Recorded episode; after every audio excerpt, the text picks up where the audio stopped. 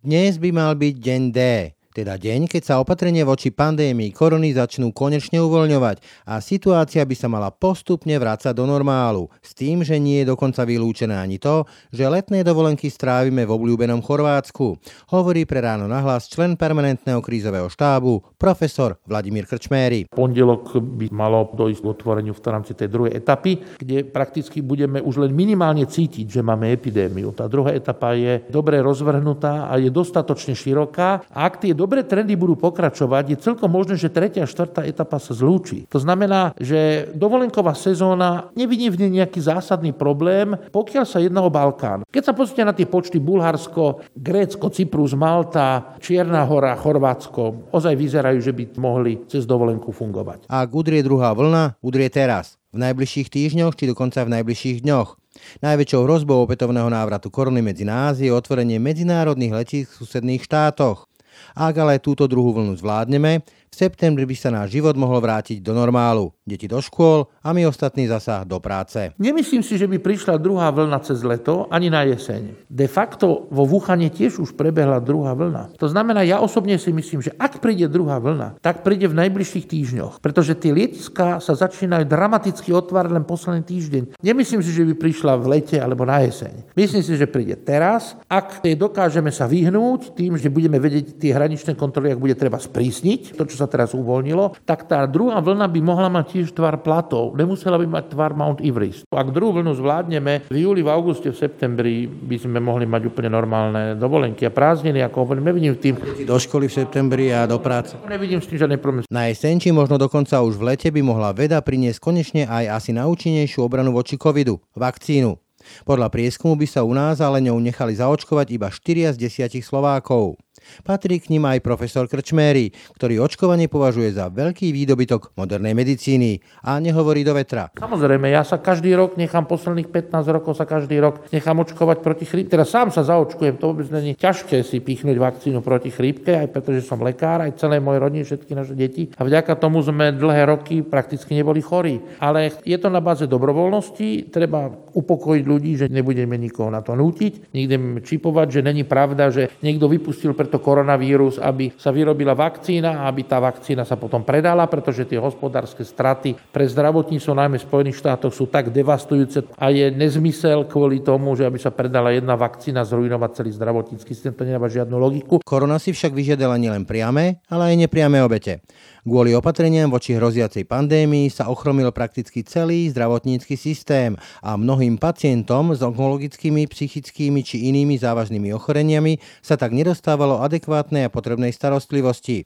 Podľa Vladimíra Krčmieryho to bolo chybou a ak všetko pôjde dobre, je na čase vrátiť zdravotnícky systém do normálu. Áno, toto je veľmi správna pripomienka. Toto sú tzv. tie nepriame straty zdravotnícke, ktoré my nevnímame, že idú na vrúb epidémie. Epidémia má priamy efekt, že priamo infekcia zabije a potom má ten nepriamy efekt a tomuto sa teraz treba samozrejme vyhnúť. To znamená, pokiaľ sa popri tom zabúda na tých bežných necovidových pacientov, tak je to chyba, ktorú musíme hneď odstrániť, samozrejme. Dobré ráno. Dnes by mal byť ten deň, v ktorom sa situácia, v ktorej sme čelili pandémii korony prísnymi reštriktívnymi opatreniami, mala postupne vracať späť do normálu. Závodov však ešte ani zďaleka nie sme. Kľúčové budú najbližšie dni a týždne, hovorí vo veľkom rozhovore pre ráno na hlas profesor a doktor tropickej medicíny Vladimír Krčméry. Rozhovor sme s ním ako členom permanentného krízového štábu urobili ešte koncom minulého týždňa. Dnes v rannom podcaste prinášame jeho prvú časť. Druhú vám ponúkneme ešte tento týždeň. Je pondelok 4. mája. Počúvate Ráno na hlas. Pekný deň vám želá Brane Dobšinský. Ráno na hlas. Ranný podcast z pravodajského portálu Aktuality.sk. Dobrý deň, som Peter Bardy a som šéf-redaktor spravodajského webu Aktuality.sk. Aktuality.sk robia profesionálnu žurnalistiku vo verejnom záujme a sme na to právom hrdí. Aj dnes, v čase koronavírusu, prinášame dôležité informácie a odkrývame kauzy s riešením tejto problematiky u nás. Robíme to pre vás a robíme to aj vďaka vám a vašej podpore na stránke www.aktuality.sk lomka plus alebo vo všetkých článkoch s označením plus nás môžete podporiť. Je to dôležitejšie viac ako kedykoľvek predtým. Ďakujeme. Počúvate podcast Ráno na hlas. Pri mikrofóne vítam profesora Vladimíra Krčmeryho. Dobrý deň. Dobrý deň. Pán Krčmery, keď si pozrieme tie čísla testovaných a pozitívne infikovaných, dá sa z toho možno vyvodiť, že sme na tom veľmi dobre. Sme už závodov? Ja osobne si myslím, že ešte ten boj sme celkom nedobojovali. Nemyslím si, že sme ešte závodov, aj keď si myslím, že už sme blízko k brehu. Čo troška ten môj optimizmus zmierňuje, není ani problém smerom dovnútra. Nemyslím si, že by sme sme smerom dovnútra robili nejaké fatálne chyby. Skôr si myslím, že občania dokážu prejaviť určitú zodpovednosť. Dokonca aj v tých marginalizovaných komunitách vidíme sklony k disciplíne a vďaka tomu smerom dovnútra tie údaje sú relatívne pozitívne. Opäť pre mňa, ako pre infektológa, či my máme dva prípady, alebo či máme 20 alebo 50, podľa mňa to není veľký rozdiel, pretože to závisí od toho, či sa objaví nejaký klaster. Obyčajne to nahrabadenie tých prípadov, či to je DSS, alebo či to je marginalizovaná komunita, alebo či je to nejaká karavána turistov. Má tú výhodu, že ju vieme identifikovať, vieme ju karanténizovať a tým ju máme pod kontrolou. Horšia správa je, keď máte 10 prípadov roztrúsených po celom Slovensku, ktorých nič neviete neviete odkiaľ prišli, kde cestovali, mnohí sa boja sa priznať samozrejme, pretože by im hrozili pokuty, to znamená to dohľadávanie tých jednotlivých prípadov, to je pre tých epidemiologov skoro neludská, nadľudská úloha. A tak ako si myslím, že dovnútra vieme byť disciplinovaní a vieme byť úspešní, teraz tá hlavná ťarcha bude závisieť, ako cudzinecká policia vydrží ten obrovský tlak. Myslíte teda to, že sa obnovili nejaké lety aj z tých krajín, kde sú problémy? Áno, ja som si opäť e, pozrel tú informáciu, ktorá bola v pondelok, že istá letecká spoločnosť otvára lety z Anglicka do Rakúska, do Maďarska a do Českej republiky. Áno, táto informácia sa podarila, ale dneska ráno som si teraz pred tým našim rozhovorom otvoril zoznam príletov na Pražské letisko. Je tam 5 alebo 6 príletov strojov z východu, to znamená z krajín Ruská federácia, Bielorusko a tak ďalej, kde máme obrovské množstvo nakazených a kde tá pandémia teraz vrcholí. A teraz hneď na to som si otvoril Budapešťanské letisko, ktoré sa rozlietalo. Obidve tieto letiska lietali aj uplynulý mesiac, ale lietali v takých nízkych počtoch, že tie jednotlivé lety sa dali ukontrolovať, aj čo sa týka teda karanténizovať a čo sa týka kontrol. Ale teraz, dneska len do Budapešti dnes priletí 6 letov z Londýna. V každom počítači je 200 ľudí. Jak sa s tým vysporiada Maďarsko, nemám predstavu. Jak sa s tým vysporiada naša cudzinecká policia. Našťastie máme zatiaľ, ten systém nebol zrušený, tých povinných karantén, to znamená, pevne veríme, že sa podarí týchto ľudí, keď prídu na hranicu, dostať do tej povinnej karantény. Čiže ale stačí, tak povediať v úvodovkách, pár bicyklistov cez zelenú hranicu a sme na tom, eh, tam, kde sme boli? Áno, rozdiel medzi, správne, rozdiel medzi Bulharskom a Maďarskom a Slovenskom je v tom, že Bulharskom má s Rumunskom úžasnú prirodzenú hranicu, to je rieka Dunaj, ktorá sa nedá len tak prebicyklovať. My máme takýto problém vyriešený po Ostrihom. Ale od Ostrihomu až po Čiernu na Tisov máme de facto zelenú hranicu ktorá sa prakticky nedá ukontrolovať, najmä teda v noci. A to ani nemôžeme žiadať od silových zložiek, ktorí sú teda naplne vyťažení tou akciou Karuzel a ani od cudzineckej policie, ktorí sú naplne využití tou akciou, teda tými karanténami. Takže je tu riziko, že sa nám dostanú na Slovensko cestujúci z týchto lietadiel a opäť, viete, keby to bola že linka z Cypru alebo z Malty, kde prakticky nie sú žiadne prípady, alebo z Číny, nemám s tým žiaden problém. Ale mám ozajstný strach z let svetov, z krajín, kde máte 10 tisíce nakazených a 10 tisíce mŕtvych. To v súčasnosti je Spojené kráľovstvo a Španielsko, možno ešte stále Taliansko, kde epidémia vrcholí teraz, je Ruská federácia, Bielorusko, vďaka nerozumnému veľakrát prístupu k športu. Ja už len čakám, kedy otvoria priame letecké spojenie medzi Budapešťou a New Yorkom napríklad, kde je takmer 100 tisíc nakazených. Čiže o týždeň, dva sa môže to uvoľňovanie opäť e, zavrieť, keď prídu sem nejakí pozitívne identifikovaní. Ja pevne verím, že k tomuto nedojde. Ozaj všetko robíme preto, aby k tomuto nedošlo. Čiže to uvoľnenie na hraniciach sa týka pendlerov, ktorí nemusia byť problém, pretože teoreticky by to nemali byť ľudia, ktorí prechádzajú cez letiska. Samozrejme, nedá sa vylúčiť, že niekto, kto napríklad býva v Komárome a pracuje v Štúrove, čiže je pendler,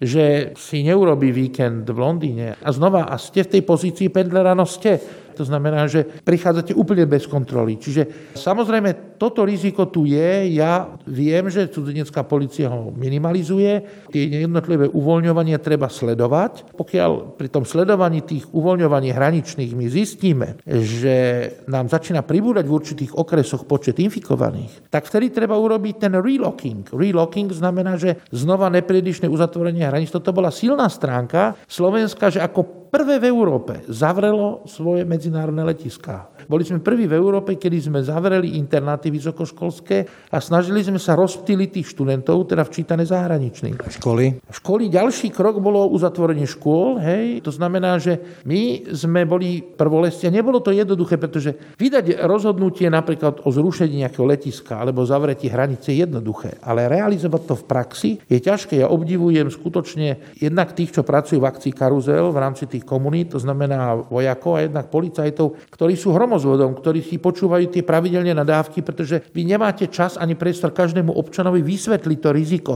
Takže ja budem považovať za zlomový deň, deň, kedy sa naplno otvorí viedenské letisko pre destinácie, ktoré sú extrémne rizikové. Zatiaľ máme situáciu problémovú podľa mňa v Prahe, ako som spomenul, tam sú tie lety z východu a potom v Budapešti, kde len dnes príde 5 letov z Londýna, zo Spojeného kráľovstva. Ak sa nenaplní tento čierny scenár a budeme v tej pozícii, ako sme posledné dni a týždne, že nepribúda dramaticky pozitívne nakazených, tak naplní sa to, čo ste hovorili vy, že otváranie škôl, prípadne v lete pôjdeme do Chorvátska? Ja si myslím, že to otváranie je rozvrhnuté do tých štyroch etáp a že nebude ohrozené. Všetko preto to robíme, aby nebolo ohrozené. Budúci týždeň, teda pondelok by sa malo, alebo útorok by malo dojsť teda k otvoreniu v rámci tej druhej etapy, kde prakticky budeme už len minimálne cítiť, že máme epidémiu. Tá druhá etapa je dobre rozvrhnutá a je dostatočne široká. A ak tie dobré trendy budú pokračovať, je celkom možné, že tretia a štvrtá etapa sa zlúči. To znamená, že dovolenková sezóna nevidí v nej nejaký zásadný problém, pokiaľ sa jedná o Balkán. Balkánske krajiny tým, že majú pozostatky tých komunistických režimov a majú stále hranice a je tam najmenej šengenského priestoru, tak sú najlepšie uchránené, pretože všetky prípady koronavírusu, treba uvedomiť, boli zavlečené do Európy. Ani jedna európska krajina nemá hranicu s Čínou. To znamená, že všetky prípady boli zavlečené. Všetky. Číno, Taliansko. Áno, z Číny prví cestujúci preleteli do Paríža, druhí cestujúci preleteli do Milána, tretí cestujúci preleteli do Londýna a teraz máme v Európe 100 tisíce nakazených kvôli nerozumnému konaniu troch leteckých spoločností, kde tí dispečeri neboli ochotní odkloniť tie lietadlá na karanténe letiska, alebo dokonca si teraz predstavte, že Wuhan už bol v kompletnom lockdowne a dva dní po lockdowne odletelo z Wuhanského letiska do Paríža lietadlo China Southern Code Chair z Air France. Mimochodom, keď e, toto spomínate, napadá mi tá kritika Číny. Súhlasíte s tým, že keby Čína netajila informácie, keby netutlala tie veci, tak e, to mohlo byť dneska dramaticky iné? Viete, tak by som mal celkom prirodzené, že človek sa nechváli negatívne negatívnymi správami. Turistický ruch je tak silný, letecký priemysel je silný, sú to veľkí hráči, to znamená, že tie informácie, či už im ozaj neverili, tí, ktorí ich mali dať von. Oni dokonca tých novinárov, ktorí na to upozorňovali aj ďalších, e, proste zavreli, odvlekli. Lekára, ktorý prvý na to upozornil, toho skutočne, áno, to bola tragédia, on aj teda zomrel. Čína má pomerne značnú cenzúru. To znamená, kým vy sa prebijete cez všetky tie cenzúrne prekážky, tak strácate drahocenný čas. Takže myslím si, že tlmenie tých informácií, ktoré mali odísť, plus láska k peniazom a k biznisu spôsobili, že táto choroba sa rozšírila z Číny do celého sveta. Poďme sa teda domov. Hovoríte teda, že ak nás obíde to riziko ľudí z lietadiel, tak sa bude postupne uvoľňovať možno aj Chorvátske more, ale na druhej strane varujete pred e, druhou vlnou. Čo si máme pod tou druhou vlnou predstaviť? Bude to ešte horšie, ako to bolo teraz? Druhá vlna je vždycky reimport. To znamená, tá druhá vlna vždycky prichádza s tými, ktorí sa vracajú, s tzv. expatriotmi. Ja sa snažím len poučiť sa z chýb, ktoré sa udiali v krajinách, ktoré boli príkladné. Mali už vyhraté. Singapur mal vyhraté a zrazu má každý deň takmer tisíc nových prípadov. Znamená, tá druhá vlna býva vždy teda import. A keď sa to spojí... Ja sa vrátim, nechcem obísť tú otázku toho Chorvátska. V zásade ten Balkán sa mi mne teraz javí ako krajiny, ktoré majú najnižší počet nakazených a zdá sa, že budú bezpečné. Len to je to zdanie, viete. No vyzerá to tak, že by mohli byť. To je A. B je to cestovanie, ale aj to si viem predstaviť, ale úplne najlepšie bolo, keby sme možno toto leto dovolenkovali na Slovensku. Jednak, že Slovensko je krásne, má všetky možnosti jednej dovolenkovej veľmoci, podporíme domáci cestovný ruch. Samozrejme, ak tá situácia na Balkáne sa teda zlepší tak, ako očakávame, že sa zlepší, sú tam najnižšie počty, ja nevidím v tom akože zásadný problém, že by toto malo byť nejaké veľké riziko. Ja skôr vidím to riziko v tom, že ja keď v Albánsku na pláži alebo v Čiernej hore, v Budve na pláži si rozložím lehátko. A vedľa mňa si rozloží lehátko cestujúci zo Samary, ktorý priletel práve spojom zo Samary alebo Sankt Peterburg a z druhej strany si rozloží lehátko cestujúci, ktorý práve priletel, poviem príklad z Glasgowa, tak bude veľmi komplikované sa vyhnúť tomu, aby sme sa navzájom nenainfikovali. Keď sa vrátim k tej jeseni, tej prípadnej druhej vlne, ak sa povedzme spojí tá druhá vlna s jeseňou a jesenými chrípkami, vlhkým počasím a tak ďalej, môže to byť horšie?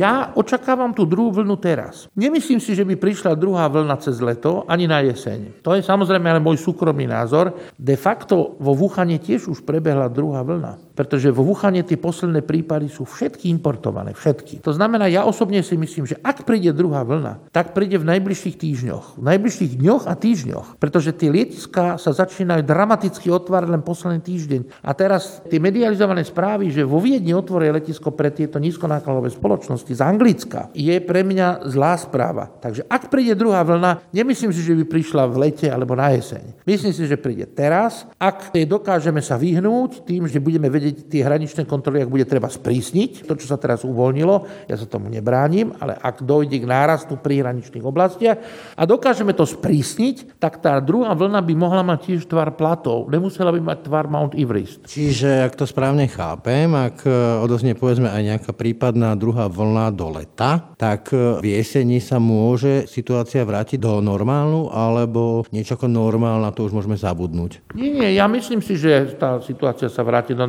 normálu. Ak druhú vlnu zvládneme, v júli, v auguste, v septembri by sme mohli mať úplne normálne dovolenky a prázdniny, ako hovorím, nevidím v tým. Do školy v septembri a do práce? Nevidím s tým žiadny problém. Samozrejme, musíme sa poučiť v tom, že každý rok prichádza samozrejme chrípková vlna, chrípková sezóna. Ak si zachováme, by som povedal v úvodzovkách, dobrý vzťah k rúškam, tak ako to majú krajiny, kde pravidelne majú vlny veľkých vírusových ochorení. To je Tajván, to je Hongkong, to je Singapur, to je Japonsko, to je Korea. To nie sú krajiny, ktorí sú nejaký tretí svet. To sú krajiny, ktoré sú vysoko vzdelaní, sofistikovaní s vysokým stupňom priemyslu. A tam vnímajú rúška ako sezónnu, normálnu, klasickú pomôcku pri prevencii infekcií. Ak sa naučíme mať takýto normálny vzťah k rúškám, že ich vytiahneme, keď príde chrypková epidémia, poviem príklad, chrypkové epidémie chodia väčšinou koncom novembra, začiatkom decembra, ale tá najväčšia vlna vždycky príde je január, február, marec. To je vtedy, keď je najmenej slnečného žiarenia, keď sú najväčšie zimy, lebo vírusy majú radi zimy, ľudia majú najnižšie dávky D vitamínu, ktorý je rozhodujúci,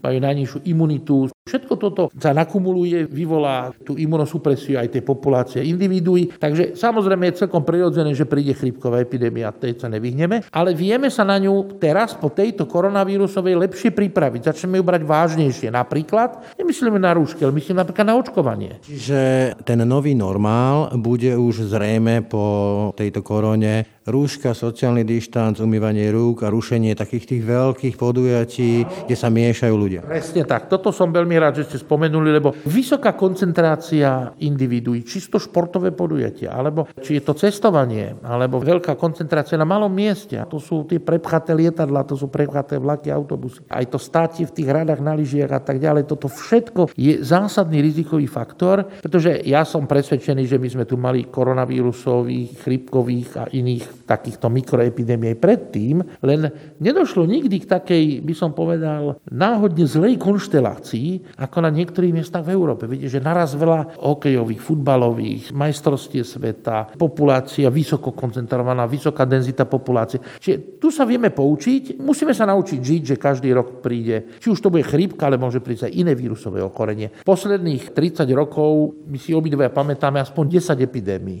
Ale po korone bude svet už iný v tomto. Myslím si, že sa na nejaký čas poučíme a ja by som znova sa vrátil k vakcinácii, k očkovaniu. Nemyslíme len proti chrípke. Ja som presvedčený, že bude v priebehu leta alebo najneskôr na jeseň už aj vakcína proti korona. A takisto chcem pripomenúť, že máme dobrú vakcínu proti pneumokokom, ktorú prakticky minimálne používame. Totiž časť tých zosnulých nezomiera na koronavírus alebo na chrípku. Dokonca, keď sme študovali pitevné protokoly pacientov, ktorí zosnuli v Číne, ktoré boli publikované v Hongkongu, tak veľká väčšina zomerala na bakteriálnu superinfekciu, na stafilokoky a na pneumokoky a iné baktérie. Plus tá kombinácia s tými pridruženými ochoreniami je niečo, čomu sa dá predísť. To znamená paradoxne, že epidémia vírusu, ktorý zdanlivo nemá nič s baktériami, môže nás zlepšiť v tom slova zmysle, že budeme chápavejší k očkovaniu proti chorobe B, aby sme znižili chorobu C. To znamená, my keď chceme poraziť chorobu C, neznamená, že musíme očkovať len proti chorobe C. Môžeme očkovať proti chorobe A a tým udržíme v šachu chorobu C. To je v tom očkovaní to čarovné. Keď som teraz robil rozhovor s človekom, ktorý vyvíja alebo sa podiela na vývoji vakcíny, tak strašne veľa reakcií bolo, no tak toto je konšpirácia, kde nám chcú dať nejaké nanočipy, chcú nás sterilizovať, boh vie, aké chemické svinstvo do nás dostanú. Čo by ste odkázali ľuďom, ktorí fičia na týchto teóriách? Tak my to nazývame, že anti-science. Takéto hnutia sú. V Spojených štátoch minulý rok bola v krajine, ktorá je kolískou demokracie, takáto situácia v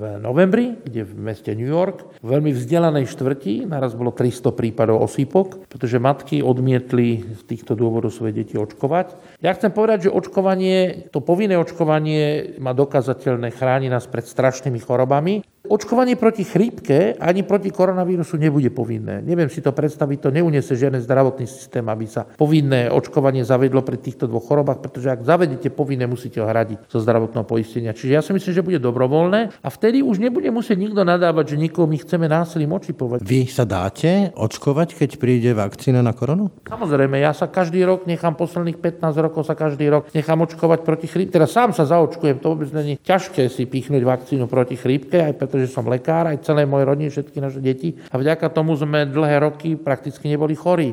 Ale chcem povedať, že je to na báze dobrovoľnosti. Treba upokojiť ľudí, že nebudeme nikoho na to nútiť, nikde čipovať, že není pravda, že niekto vypustil preto koronavírus, aby sa vyrobila vakcína a aby tá vakcína sa potom predala, pretože tie hospodárske straty pre zdravotníctvo najmä v Spojených štátoch sú tak devastujúce, tak dramatické, že sa tá krajina bude zotávať aspoň 10 rokov a je nezmysel kvôli tomu, že aby sa predala jedna vakcína zrujnovať celý zdravotnícky systém, to nedáva žiadnu logiku. Okrem toho momentálne vírusy ako biologické zbranie aj baktérie sú prakticky nepoužiteľné, pretože sa spravidla obrátia voči tým, ktorí ich ako distribujú, pretože éra biologických zbraní skončila. Slovensko sa uvádza aj teraz zahraničný tlač ako premiant v boji voči covidu. Čím si vysvetľujete, ja som laik a nerozumiem tomu, že ako to, že máme tak nízke čísla. Viac a viac testujeme, nie tak výrazne ako Nemecko a ďalšie krajiny alebo Island, a napriek tomu tých čísel je tak dramaticky málo pozitívne nakazených. Aké je vaše vysvetlenie? Teraz testujeme ďaleko viac, dokonca sa zdá, že do konca tohto víkendu bude 100 tisíc otestovaných na Slovensku. To znamená, my sa blížime už na úroveň tých ostatných krajín. A sú dva typy vysvetlenia. To prvé je racionálne a to druhé je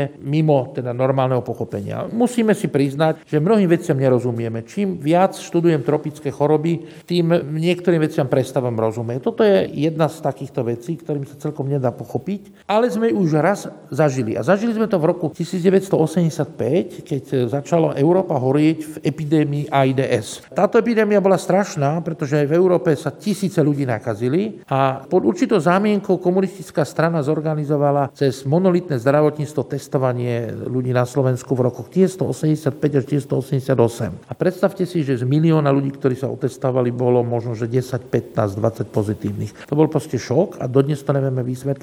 Ani dodnes nevieme vysvetliť, že prečo na Slovensku, čo sa týka HIV, máme jedný z najlepších počtov v Európe. V tom covide to môže byť od TBC?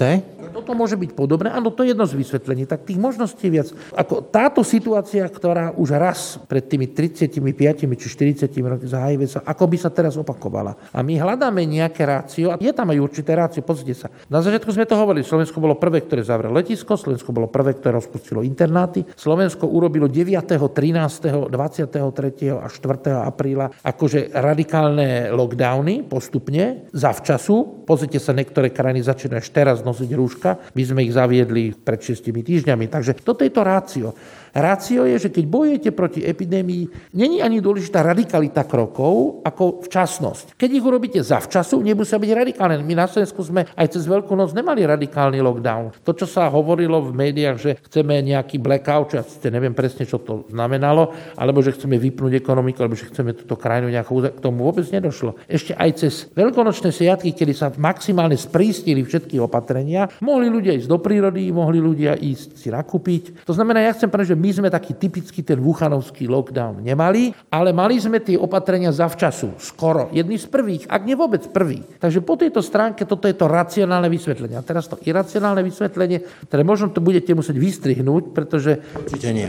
veľa ľudí toto nepochopí a bude na mňa nadávať. Ale čím viac robíte v medicíne a vede, vidíte veci, ktoré neviete vysvetliť. Poviem príklad. Máte pacientov, o ktorých si myslíte, že už dávno mali byť na pravde Božej a skutočne stále žijú. Zázračne žijú. Potom máte ľudí, ktorí vôbec neboli vážne chorí a už nie sú medzi nami. Toto je náš každodenný na konfrontácie medzi tým, čo si myslíme, že ako by to malo byť a ako to v skutočnosti je. Je veda versus viera? To znamená, že v pokore musíme priznať, že čas toho problému nerozumieme a do časti problému nevidíme. Jeden americký vedec to nazval, že to sú tzv. known unknowns. The things that we know that we do not know. To znamená, sú veci, o ktorých vieme, že nevieme. A teraz vám poviem to druhé vysvetlenie a to je, že ja som za svoju prax zažil asi 10 veľkých epidémií a pri každej sa opakovalo jedno a to isté, že pán Boh dopustí na človeka aj na ten národ, aj na tú skupinu len takú skúšku, ktorú je schopná urobiť. Ja si myslím, že Slovensko dostalo takú nádielku problému, aké bolo schopné ako tak zvládnuť. Obávam sa, že keby sme mali ten talianský scenár alebo iný scenár, že táto krajina by to nejako nezvládla. Ani medicínsky, ani mentálne, ani osobnostne, ani politicky, a ani finančne v žiadnom prípade. Isté, že toto neviem dokázať, ale myslím si, že či už osud alebo Pán Boh nám nedali taký ťažší balík, ako sme dokázali. A toto je takisto pre mňa jedno z vysvetlení, že prečo zatiaľ máme tú situáciu takú, akú tak akurát dokážeme zvládnuť. To znamená, že keď ste prišli do toho krízového štábu, tak ste našli v vodovkách tie prázdne špajze, rozvratený systém a nefungujúce zdravotníctvo, nefungujúci krízový manažment a tak ďalej? Nebolo to celkom tak. Samozrejme, tá vláda predtým sa snažila adekvátne tým schopnostiam a možnostiam, ktoré mala po prvé a po druhé tomu, že bola v čase volieb a teda samozrejme tie ich priority možno, že boli iné v tom čase, keď sa to celé akože mlelo, ale napríklad na ministerstve zdravotníctva ten krízový štáb sedel už dva mesiace pred predtým, ako bol prvý prípad. Proste sme sledovali tú situáciu v Číne.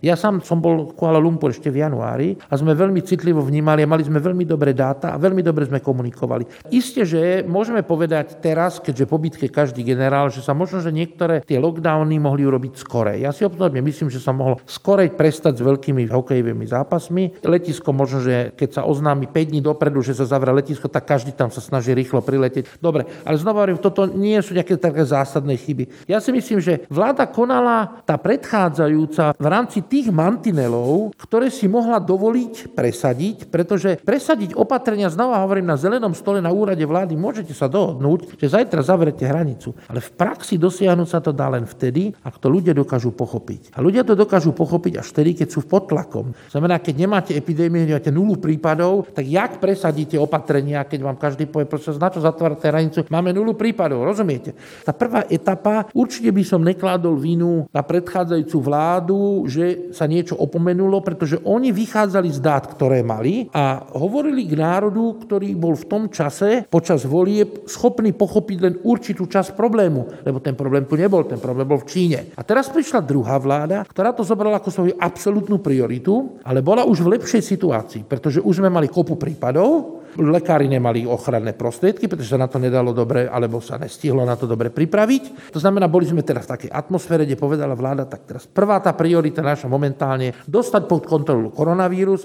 zasanovať ekonomiku a potom urobiť delocking, potom otvoriť spoločnosť. To znamená, že áno, táto vláda to robí podľa mňa veľmi dobre, ale treba zase, nechcem zľahčiť jej úspechy, ale treba povedať, že robí v inej atmosfére. Robí v atmosfére, kde národ spolupracuje. A národ preto spolupracuje, lebo vidí devastačné účinky epidémií v okolí. A toto tá predchádzajúca vláda túto psychologickú advantage, túto výhodu nemala, pretože sa tu nič nemlelo, všetko sa mlelo v ďalekej Číne a my si povedali všetci, čo nás po Číne, to nikdy sem nepríde. Zabudli, že existujú lietadla a že tá letecká doprava je driver epidémií. Ja vám chcem povedať, že z tých 10 epidémií, ktoré sme zažili, skoro všetky boli okrem AIDS. Všetky boli zanesené leteckou dopravou, všetky do jedného. Zika, MERS, SARS, aj do Európy. My by sme tu vôbec dneska nesedeli, mohli by sme možno sedieť niekde v prírode pri nejakom dobrom lahodnom nápoj, pri svetenej vode a pri káve. Keby ten dispečer bol ten let, v ktorom bolo veľmi pravdepodobné, že budú prvý nakazení, odklonil na karanténe záložné letisko a nie na hlavné letisko v Paríži, cez ktorý prechádza každý deň 5 miliónov ľudí. Vy hovoríte, že nová vláda si to zobrala ako absolútnu prioritu, boj s koronou, ale pribúda kritiky, že jednak ten štáb, ktorým sa obklopil Igor Matovič, je jednostranný, sú tam epidemiológovia, virológovia, virológovia, ale že ten celý boj je akousi svetovou krížovou výpravou, kde sa zabúda, ale obotúvajú sa napríklad onkopacienti, ľudia s psychickými poruchami, odkladajú sa operácie a že nás to dobehne, že proste smrť na COVID je rovnaká ako smrť na rakovinu. A ľudia pri paralizovanom zdravotnom systéme sa nedostáva im tej starostlivosti, ktorú by mali dostať. Súhlasíte? Áno, toto je veľmi správna pripomienka. Toto sú tzv. tie nepriame straty zdravotnícke, ktoré my nevnímame, že idú na vrúb epidémie. Epidémia má priamy efekt, že priamo infekcia zabije a potom má ten nepriamy efekt a tomuto sa teraz treba samozrejme vyhnúť. To znamená, rezort zdravotníctva urobil určité opatrenia hneď na začiatku, že teda povedal, dobre, tak tieto nemocnice budú pripravené na scenár covidu, budú mať určité špeciálne oddelené priestory. Červené. Áno, áno, tie červené zóny. Pokiaľ sa popri tom zabúda na tých bežných v úvodzovkách, teda necovidových, nie bežných, ale necovidových covidových pacientov, tak je to chyba, ktorú musíme hneď odstrániť. Samozrejme.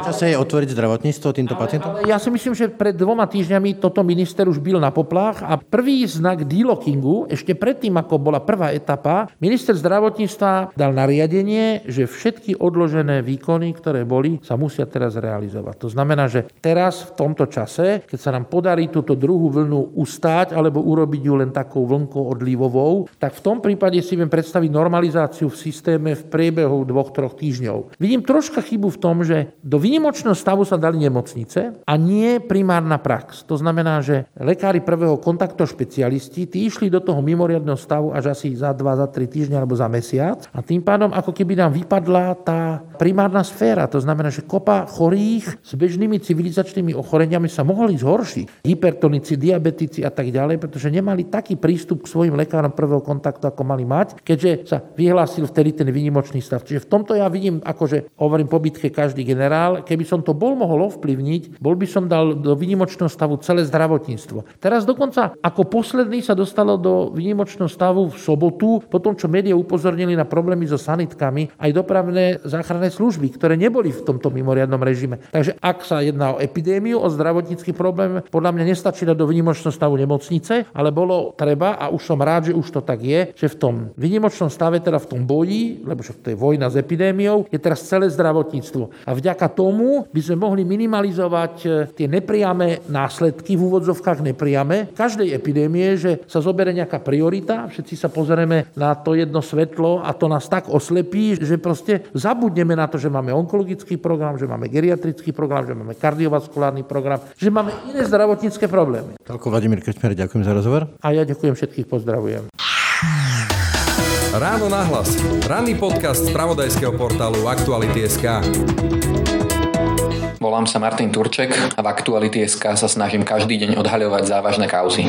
Aj vďaka vašej podpore sa nám podarilo odhaliť predražené nákupy rúšok a kúpu bytov syna Kajetána Kičuru za polovicu. Predplatením služby Actuality Plus nám pomôžete venovať sa závažným témam aj v budúcnosti. Ďakujeme. Počúvate podcast Ráno na hlas.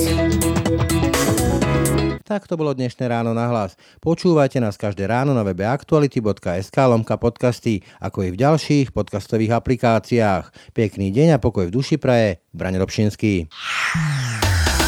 Všetky podcasty z pravodajského portálu Aktuality.sk nájdete na Spotify a v ďalších podcastových aplikáciách.